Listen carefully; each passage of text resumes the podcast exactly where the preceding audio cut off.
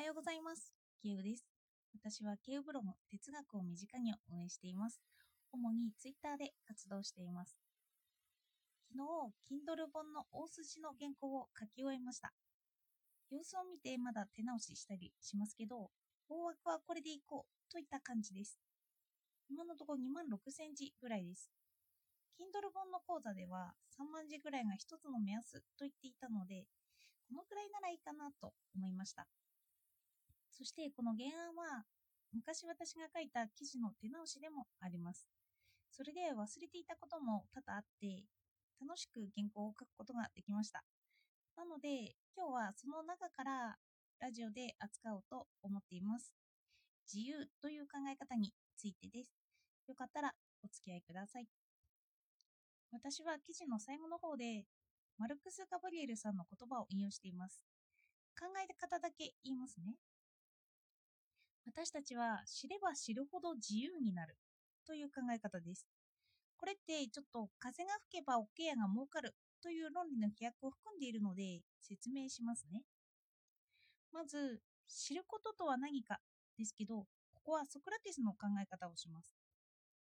無知の知というように、知れば知るほど私たちは無知を自覚します。知識量としては増えているんですけど、自分の中で世界が広がることで知らないことが増えていきます。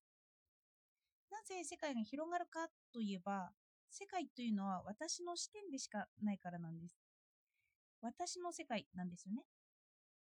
私がサングラスをかければ世界は薄暗くなるし、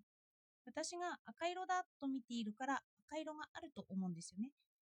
けれど赤く見える細胞を持たない動物から見れば世界に赤は存在しないしサングラスをかけなければ薄黒薄暗くはないんですよね。それと同じく知らなければ世界は知らないままの世界です。知ることによって世界が広がってそこに知らないことが付け加わっていくんですよ。だから無知の知で知れば知るほど知らないことが増えていくという解釈です。そして自由とどう関わってくるのかを説明します。自由はイメージでは開放的です。何にもとらわれていないイメージですよね。私たちは何か制限が加わった時に私は自由ではないということを意識します。例えば子供は親の圧力があるから自由ではないと思いますよね。仕事をやっていても時間に拘束されているから自由ではないと感じます。なので知識にしてもこの知識に縛られている制限されていると思う時に不自由を感じます。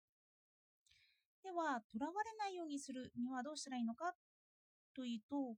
そこで出てくるのが知るということなんですよね。先ほど世界が広がると言いました。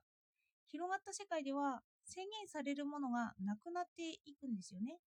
知れば知るほど無知になって制限されているものが取り払われる。と量子力学の世界とかだと実験結果で見方が変わるということもあるし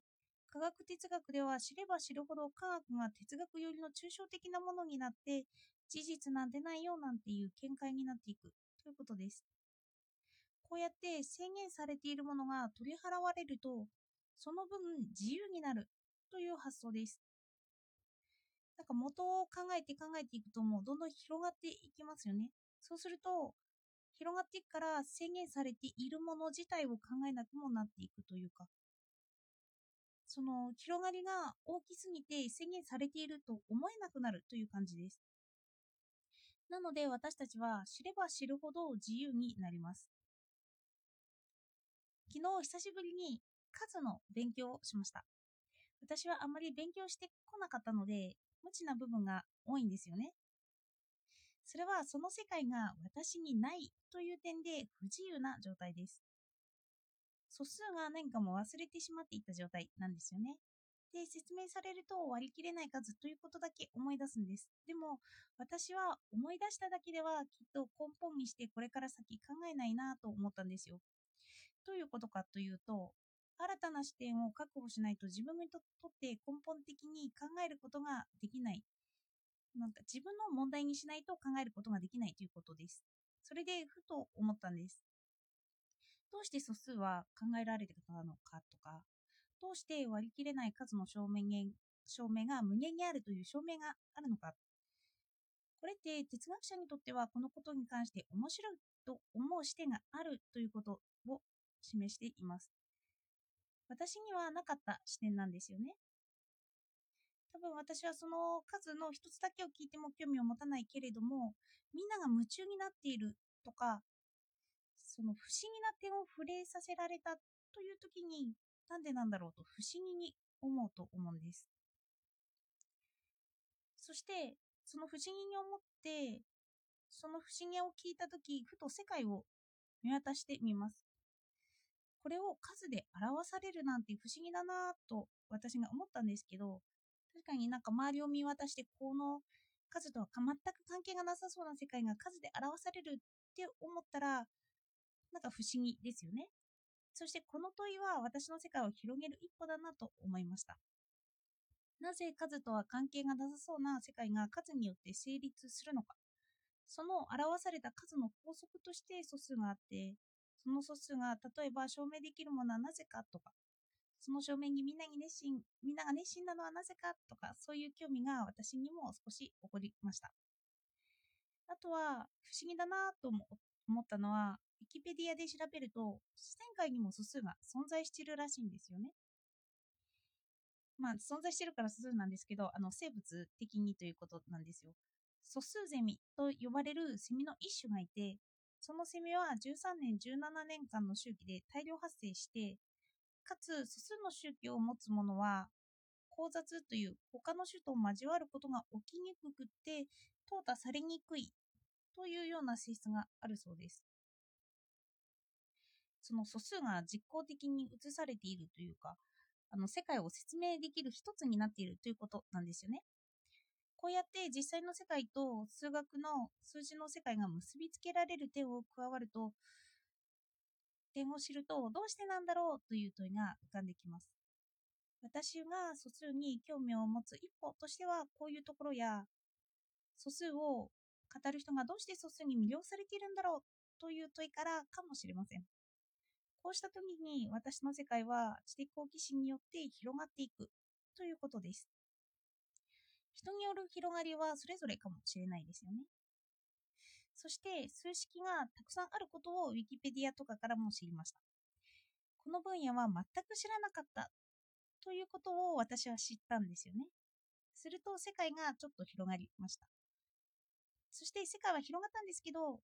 まあ、私は無知だなということも自覚したということなんです。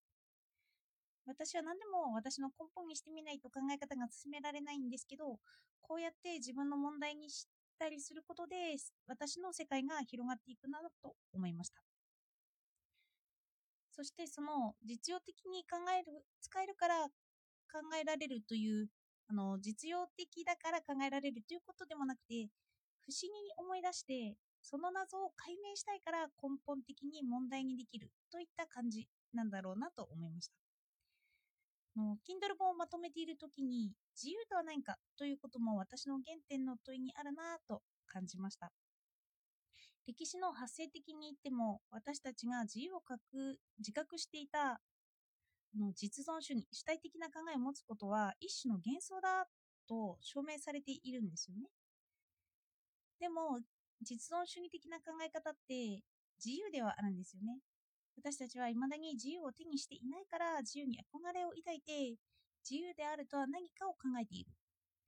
そして手にしてしまったら自由という権に処されているなんて言葉があるように持っていたものとは違っているということは多々あるかもしれないなと思っています。そこは自分によるのかも人によるのかもしれないんですけどただ知ることに楽しみを見いだせれば自由は苦しくても楽しいのかもと思いました。最後は抽象的になりましたが、